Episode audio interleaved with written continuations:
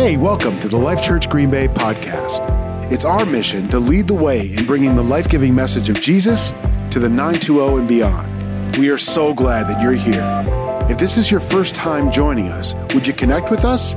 We want to do life with you, and there are so many ways we can do that from wherever you are in the world.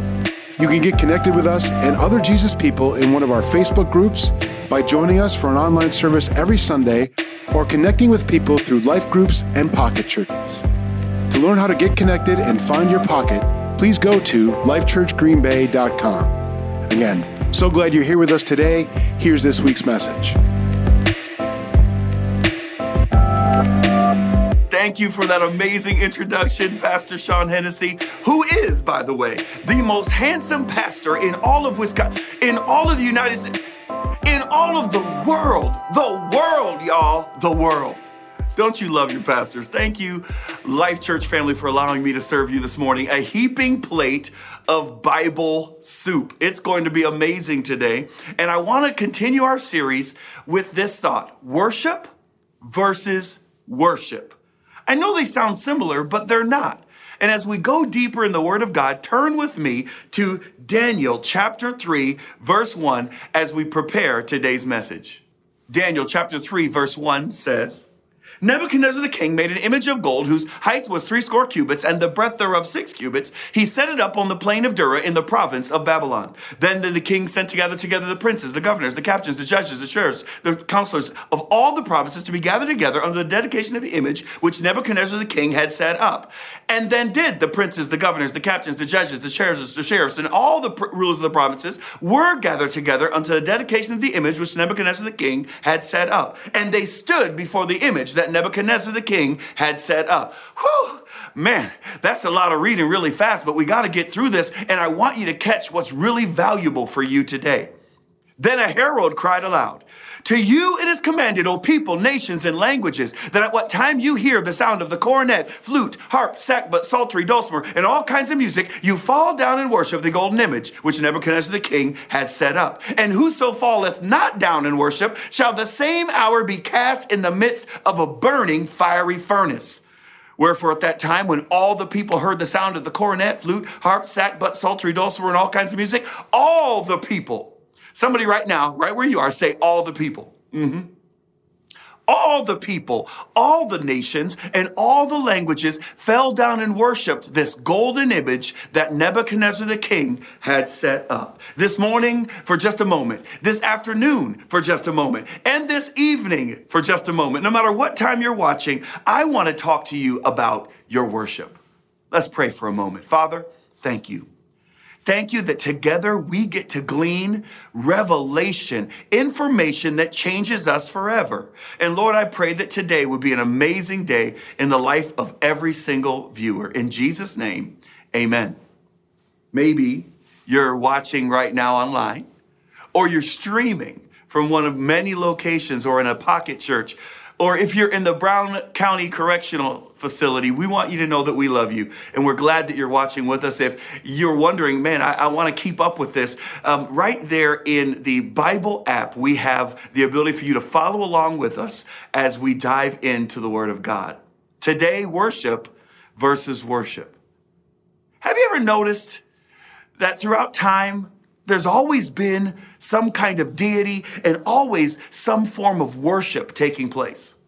You know, during this time in history we're studying today, the, the, the people of Babylon, they were strange when it came to worship. In fact, as Doceticists, what they would do is every nation they conquered, they would adopt their kings and adopt their customs and adopt their gods so that they could embrace them in community. They believed that as you embraced others' culture and worshiped their gods, the people would be more amicable to this dominating force that was conquering all of humanity.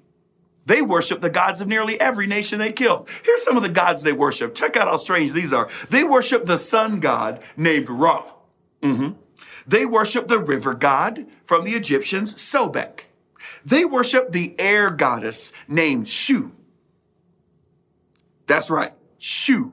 Like, ha-shoo! I'm just kidding, that's not true. All right, they worship the sky goddess named Nut. I'm not even touching that one. They worshipped a cat god named Bastet. Hold up, stop, freeze. A cat god, Alan? Mm-hmm. They worshipped a cat god. A meow, a cat. Can you imagine worshiping a cat? I can understand a dog. Dogs are godly. A cat? That's jacked up. They're too little. How do you even sing a song? I worship you. Meow. That's just weird. But you know what? The same attitude and the same spirit that was alive in Babylon is still happening today. People don't, you, you might say, well, we don't worship our pets, but think about it like this. We will spend, as the United States of America, we will spend forty billion dollars. That's forty thousand million dollars pleasing our pets only.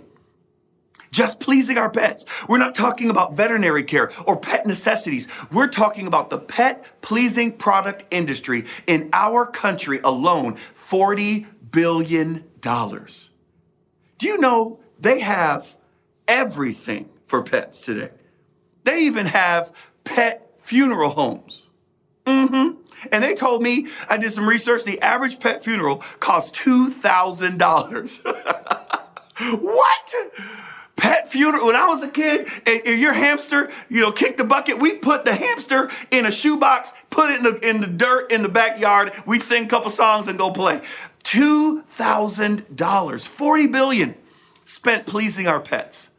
That's all the toys and the snacks and the treats. I remember laying up awake one night and watching T V, and Larry Jones was on. You might remember the Feed the Children broadcast used to come on late at night on T V, and And I watched this show and they said for one billion dollars, we could end world hunger, that not one child would go hungry each day. It would only cost one billion dollars. And we, in our one small landmass country, spend forty billion dollars just pleasing pets.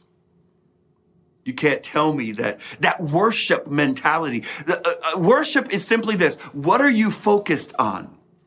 And a worship mentality gets you focused on something. And whatever it is, if it's any dimensionally different than focusing on the things of God, then we find ourselves shifted from our divine and purposeful life. And whenever that happens, here's what you need to know. It only takes a one percent shift, as little as a one or two percent for a ship that is cruising across the ocean to never make its harbor or destination. Your life and my life will never make the destination it was intended to, to, to produce. It was intended to achieve if we get our focus off of eternal things, spiritual things, godly things, loving people things, and get them off onto something else. It's amazing how we'd rather adopt pets than children. Over four hundred thousand children waiting to be adopted in our country, and they struggle, and yet a pet, it, it, uh, statistically, is only in a pound or only in a, a shelter for a matter of days before they're adopted. Hmm. What other gods did they worship? They worship the earth god named Jeb. Oh man, don't we love the earth today? Man, we've got all these campaigns, save the spotted owl, save the sea turtle. And, and it's funny because I believe if a spotted owl or a sea turtle could talk, they'd say, save the people, save the children. But we've gotten so focused on the earth sometimes that we've forgotten about what really matters to God. Love God with all your heart, your soul, your mind, your strength. Love your neighbor as yourself. Oh, I care for my environment. We are stewards of the earth, but how much more has Jesus commanded us to care for one another? Mm. And finally, they worship the God of the dead. They worshiped a dead God. That's just weird. I mean, can you imagine trying to talk to a dead God? Like, what would that dead God say if you prayed to him? Oh, dead God, Osiris, speak to me from beyond the grave. Like, what would he say? Don't come here. Everybody's, they're dead. Like, what's a dead God gonna do? But even today, people go to psychics and, and mystics, and they're trying to talk to the dead or talk to spirits beyond the grave. It's unbelievable. What's drunk Uncle Bootsy gonna tell me now? Is he gonna tell me anything other than, don't drink yourself to death? I mean, that's just weird. But I've come to tell you something. That while many of us have lost our focus and, and gotten off track, Worship is a lifestyle choice, and we can choose at any moment that we're going to worship and entertain the things of God. It's not just songs, fa la la la la la la la. No, worship is a life. A life well lived, a life that says this, I'm going to live in such a way that people around me know that there's a God because I'm living in a way that shows it. Worship is a beautiful life, deciding to follow after the principles, practice, and integrity of God. First John chapter two, verse fifteen. Go there real quick. It says this, love not the world, neither the things that are in the world. If any man loves the world, the love of the Father is not in him. For all that is in the world, the lust of the flesh, the lust of the eyes, and the pride of life is not of the Father, but is of the world. And the world passes away, and that lust that comes with it. But he or she that does the will of God shall live or abide forever. I've noticed something in my life. I, I, I started to fall in love with things instead of people, and fall in love with stuff instead of God. And it seems that that's what was happening thousands of years ago in Babylon. The king knew that all he had to do was erect a ninety foot tall, nine foot wide, solid gold statue of himself. Get that, it was of himself, ninety foot tall, solid gold. Listen, historians and theologians, even archaeologists say that the amount of gold that was used to create that statue was six yellow school buses' weight in gold. What was the, the, the, the, the metal he used? Gold.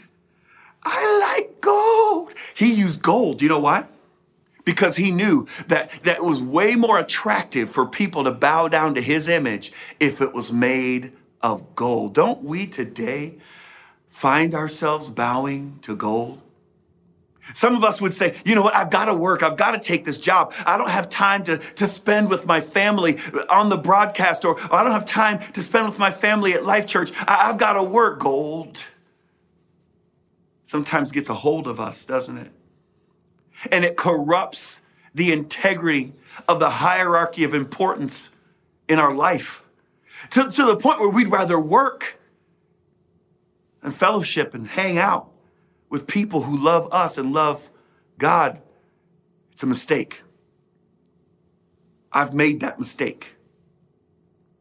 It's a choice that we make daily. And if we choose properly, we'll find ourselves in an amazing, amazing place. Now, there were three young Hebrews who, when the king erected a ninety foot tall, nine foot wide, solid gold statue of himself, and he said, if you don't worship it, I'm going to murder you. I'm going to put you in a fiery furnace and you will surely die.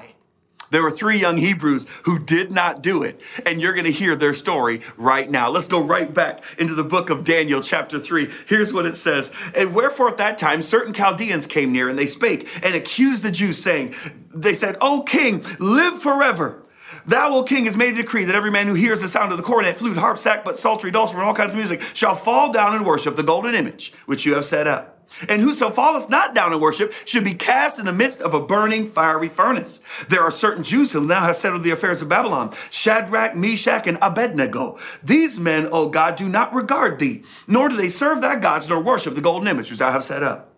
Then Nebuchadnezzar in his rage and fury commanded to bring Shadrach, Meshach, and Abednego. Then they bought, they brought these three men before the king. Shadrach spake, I'm sorry, Nebuchadnezzar spake and said unto them, is it true, O Shadrach, Meshach, and Abednego, you do not serve my gods nor worship the golden image which I have made? Well, he said, if it be so, O Shadrach, Meshach, and Abednego, that you hear the sound of the cornet, flute, harp, sackbut, psaltery, dulcimer, and all kinds of music, that you fall down and worship the golden image which I have made? Well, but if not, I will cast thee the same hour in the midst of a burning fiery furnace. And then he said this, y'all. He said, and who is that God that shall deliver you out of my hand? I read that and I said, oh no, he didn't. The king brings these three young men before him and says, you didn't worship my image? Listen, here's what's going to happen. I'm going to give you one more chance. And if you don't bow down, you're going to die. But look closer. Did you catch what I, I know you did because you're super smart. You caught what I caught. The king gave them another chance. Is that normal? Is that something kings do? Like if you directly disobey, do the king just go, hey, hey, I forgive you, do it again? No. Normally, that was immediate Immediate death. That was a death sentence immediately. But the king gave them another chance. It makes me think about com- uh, our communities today, our society today. And here's what happens. You'll get chance after chance after chance to do the wrong thing. Chance after chance after chance to compromise. Chance after chance after chance to let yourself, your family, your community down. My dad used to say it like this. He said, sin is the world's greatest girlfriend. She'll hang out as long as you entertain her and you give her what she wants. And she'll come back to you over and over again because she's always looking for one more chance. I want you to know that one more chance is nothing more than temptation. The king wanted them to give in to this idea of being like everybody else. Huh? Worshiping everything else except God. But they would not. They made up their mind and they told the king clearly, we are not bowing. Now, what I love about this story is that it reminds me of the realities of our lives. If we live in a worship lifestyle, not worshiping the cool stuff or the cool things, but if we truly live a life of worship towards God, people around us are going to ask us why. I love that question. That's what the king was doing. He was saying, why? Why won't you worship this? Everyone else loves the ninety foot tall, nine foot wide statue. Everyone else loves that I'm using all the instruments of all the nations I've conquered so that you'd feel comfortable in this compromise in culture. But they said, no, no, no, you don't understand. But why? Do you know that people have asked you that this week? People have asked you that online. People have asked you that at work. Young people, people have asked you that at school. Why do you go to church? Why don't you get drunk with us all the time? Hey, hey, hey, why don't you help me cheat on that test? Hey, hey, you over here, why aren't you cheating on your husband or your spouse? Why are you living the way you're living? Why is this standard so important to you? My friends, when your godly lifestyle causes people around you to ask why, half the battle's already won. You see, a worship life, a worship lifestyle provides an opportunity for us to share Jesus with our community. And when people ask you why, what I want to tell you to do is this. Everybody repeat after me. I will go zero to Jesus. That's it.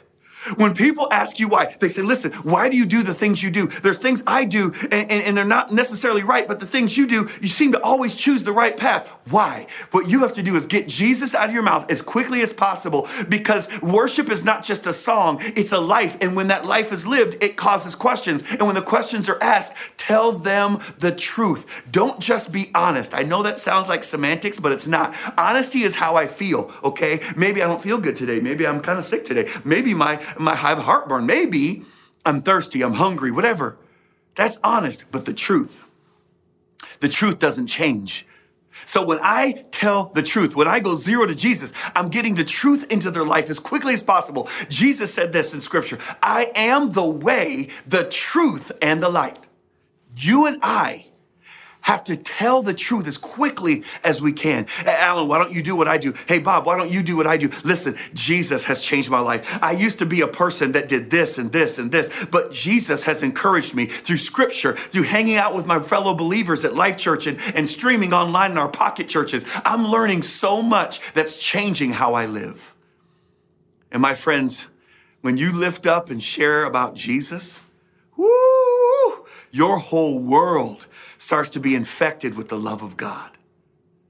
Because worshiping with a lifestyle provides opportunities for us to share Jesus with our community. Here's how Shadrach, Meshach, and Abednego did it, right here in scripture. Shadrach, Meshach, and Abednego answered and said to the king, O Nebuchadnezzar, we are not careful to answer thee in this matter. If it be so, sucker. Oh, wait, it does not say sucker in there. That's like the ghetto translation. It says, if it be so, our God whom we serve is able to deliver us out of the burning fiery furnace, and he will deliver us out of thine hand, O king. But if not, be it known unto thee, O king, we will not serve thy gods, nor worship the golden image which thou hast set up. They clearly dictated their allegiance was to the King of all kings and to the Lord of all lords of the land. They said, we're going to worship. We're going to focus. We're going to keep our direction on Christ, on the things of God. Wow. This is so good. But guess what? Be prepared that when you answer the why with the truth in love, it won't always be well received. Not everyone's going to celebrate with you of your decision to follow after the things of God.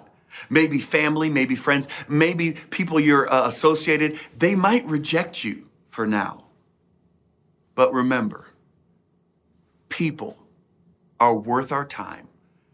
They're worth our heart. And they're worth some pain. They just are. Here's what took place.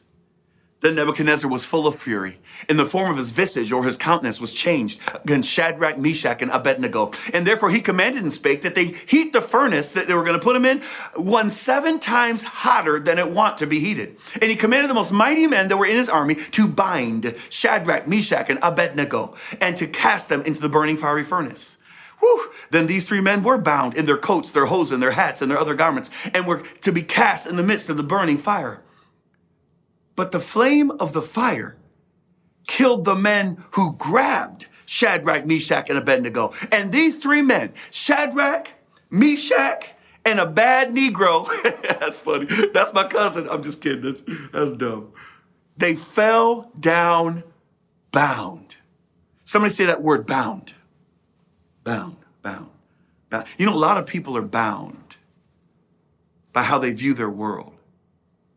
You know, I crack jokes about, about race, race issues, and I crack jokes about personalities. Do you know why?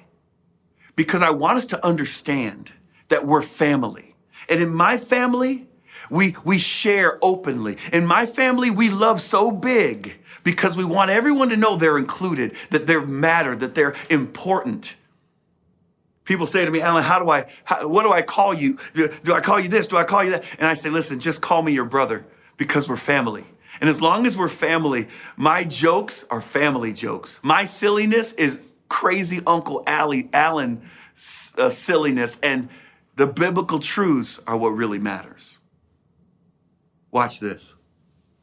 The scripture says that he threw them in the midst of the fire, and they fell down bound in the midst of the burning fiery furnace. Then Nebuchadnezzar the king was astonied or astonished, and raised up in haste, and spake, and said unto his counselors, did we not cast, hold up, three men into the fire? They said, true, O king. He said, lo, I now see four men. Four. Hold on. This is getting good.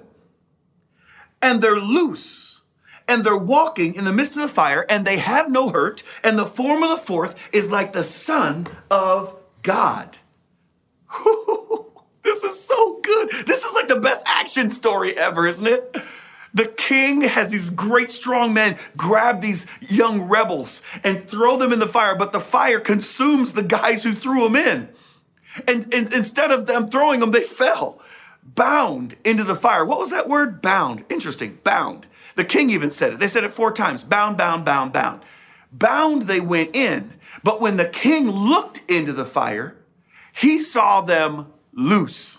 He saw them walking. He said they don't look like they're hurt at all. And the fourth person in the fire looks like God, the Son of God.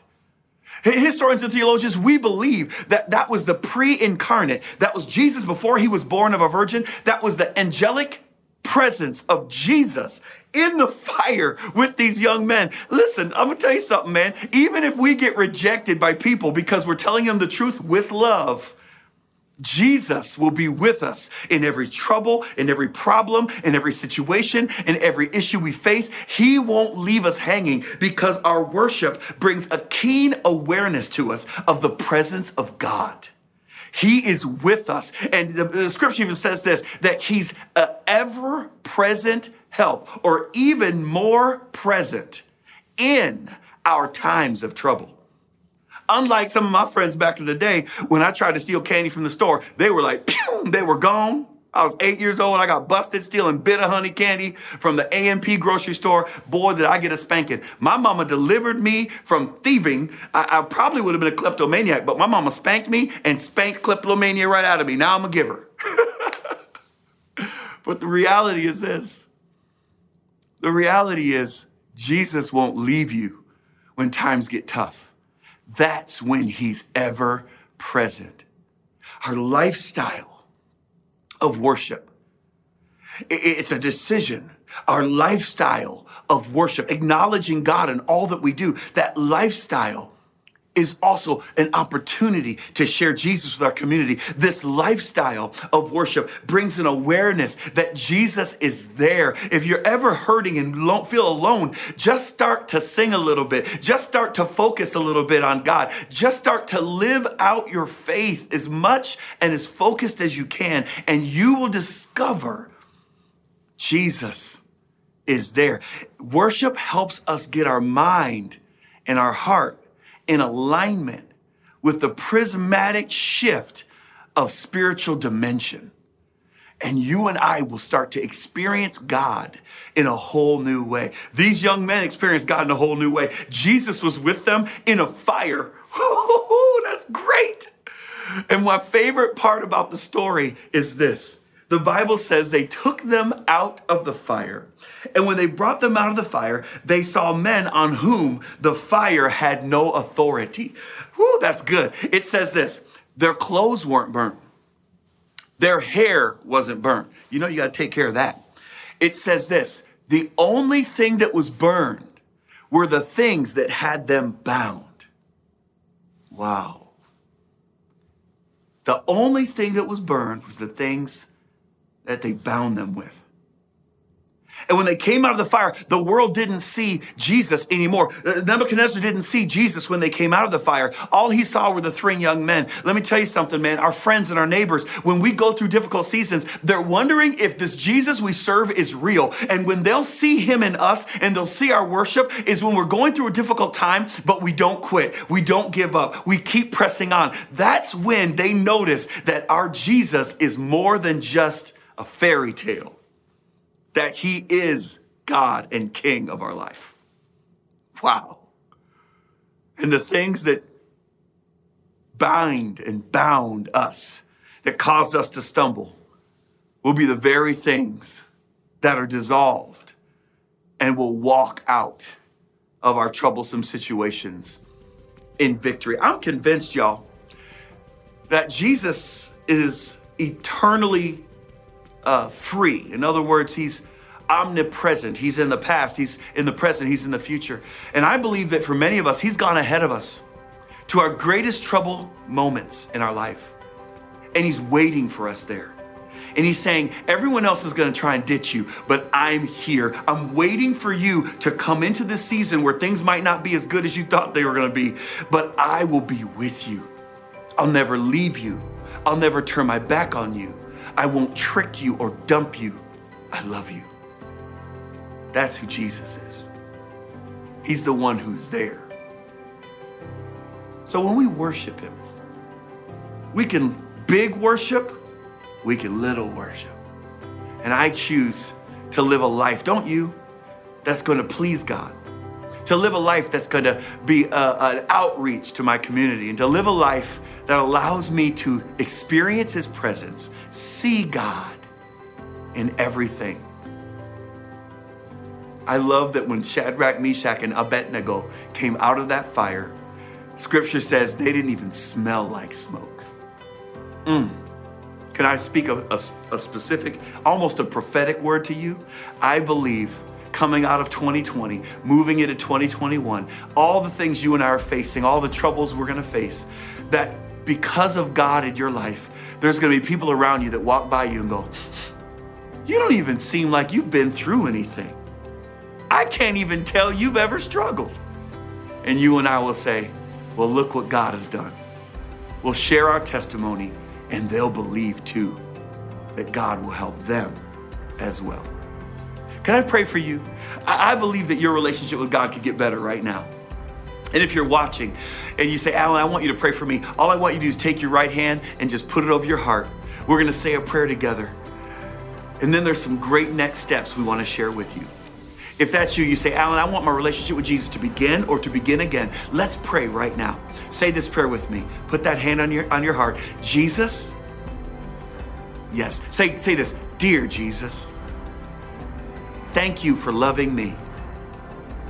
Thank you for giving your life so I could have a new life. I need your forgiveness to take away all sin. Make me new. In Jesus' name, amen. Father, I pray for my friends as well, that God, you make us more aware of your presence by inf- informing our decisions and inspiring our actions and speaking to our mind day in and day out to remember that you are to be our focus, that worship lifestyle, a focus where we live holy and share love and reach our world. Father, I pray that we wouldn't miss any opportunities this week, Lord, to go zero to Jesus and share a testimony of how good you've been to us. In Jesus' name, amen. Life Church, it's been a pleasure. God bless you. Hey, thanks for joining us this week. Did you know we have discussion questions for each message? You can download them and talk it over with your friends and family. Go to life church green bay dot com to download today.